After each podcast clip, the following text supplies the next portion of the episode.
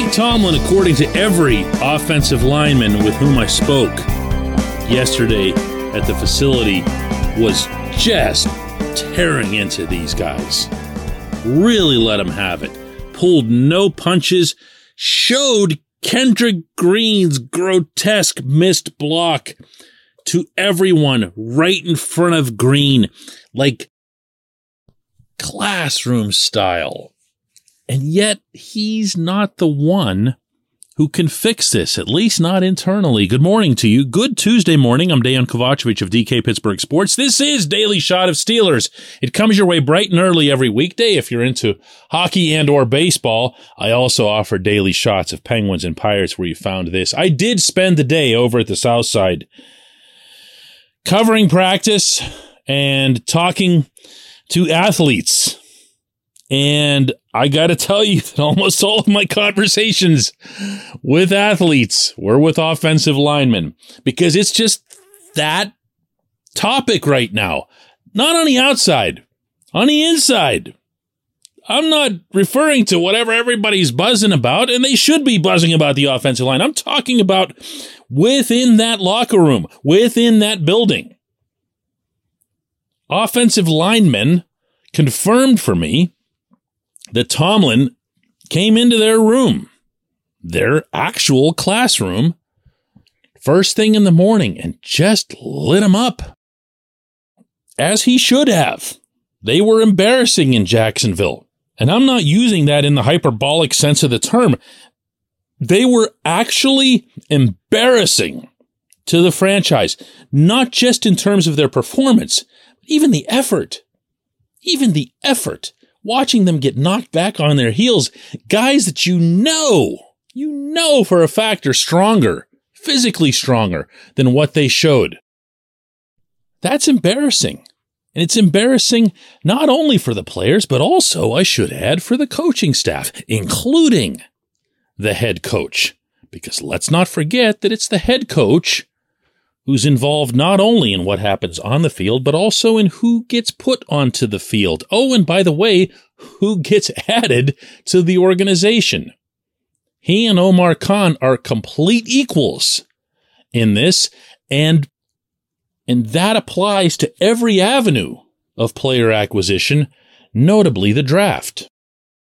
So for Tomlin to be in that room, I feel like it's worth reminding everyone of this reaming out Kendrick Green, let's remember that it was Tomlin who A, contributed to the drafting of Green in the third round, no less. B essentially anointed him to be Maurkice Pouncey II by not only handing him the starting center's job, but also giving him number 53, which I still can't get over. And then finally, C putting Green into a position, yet another new position, to compete at left guard with Kevin Dotson, who disappointed Tomlin the previous year. This is by and large the head coach's doing. What can you expect at Point Park University in downtown Pittsburgh? Respect Rigor, relevance. That's the Point Park pledge. You'll be treated with respect while being challenged and supported academically to graduate with career ready, relevant skills. Visit pointpark.edu to learn more. So now that I've got all the accountability from the top down out of the way, ultimately, if there's an internal solution to be had, I'm here to tell you based on these conversations that part of it has to be that a leader emerges from this group. And I'm also here to tell you that that person does not currently exist. Oh, they might exist, but they don't exist with that status. I asked Mason Cole about this yesterday. Uh, I think we got a pretty good room. We got we got a lot of a lot of talent, a lot of experience, but we don't have a, a huge vocal guy, and which can be a good or bad thing, right? We just don't. Um, but we all bounce ideas off each other. We all talk to each other. Uh, there's not like a huge rah rah guy in our room, which is which is good. I'm not a huge rah rah guy. I don't think anyone else in our room is a huge rah rah guy. Um, and I don't think we need that either. We, we know how good we are. We don't need any pep talks. We don't And there's accountability in that There's regard too. yeah. That's the impression I've got. we got we got a lot of experience, and, and so we know what it takes to be good, and we know what it takes. What's when it's going bad, we know what to do to fix it. Um, so it's just we got a really good room. We're gonna be special. We just gonna put it all together. That couldn't be a more stark response. There's been some talk over the course of the summer that James Daniels would be that guy, really well spoken. He's in his fifth year, uh, coming over from Chicago as a free agent with a $26.5 million contract. But who's leading? Who's leading after a performance like the one Daniels just had in Jacksonville? Because when I'm talking about people getting pushed back, when I'm talking about a lack of effort, believe you me, he's number one on that list. I don't know why he's getting off scot free with the fan base to the best of my ability to gauge such a thing. I don't see, hear, or read anybody mentioning his name. Watch the film and tell me which player on that line was worse than Daniels. And yes, I'll include Green in that because at least with Green, you didn't wonder whether or not he was trying. With Daniels, it looks like an effort issue. That's never excusable. And after the game, Daniel said something along the lines of, I don't peak in August. Well, players will say that sort of thing to each other. Players will uh, explain little things between themselves about uh, ways that they can avoid injury and take a couple of shortcuts, and it's all okay. Players will just kind of nod and accept that when they hear it from each other. Don't say it after a bloody game in which your entire positional group was, what was that word again? Oh, yeah, embarrassed. Somebody, somebody in that room, not Tomlin, not Pat Meyer, the positional coach, somebody in that room has to take charge of this. I don't know who it's going to be. I do know who it won't be. It won't be Daniels. I don't believe it's going to be Chuks Okorafor because he's not exactly the loudest guy in the room. I see and sense a lot of leadership traits in Dan Moore, but here again, he didn't exactly rise above in Jacksonville either.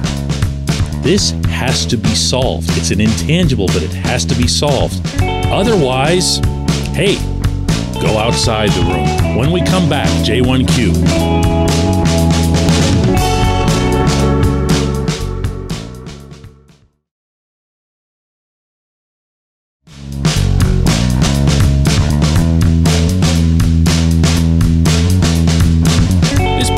Daily Shot of Steelers is brought to you by our friends at Mike's Beer Bar.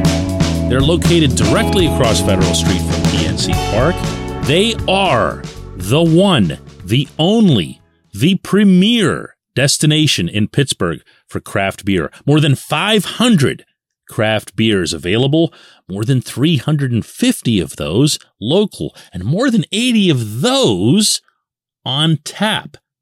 Mike's can't be topped, not for beer, not for the awesome kitchen and menu that's available, and not for all the special events that are going on there. Check them out online at mikesbeerbar.com. Mike's Beer Bar, right across Federal Street from PNC Park.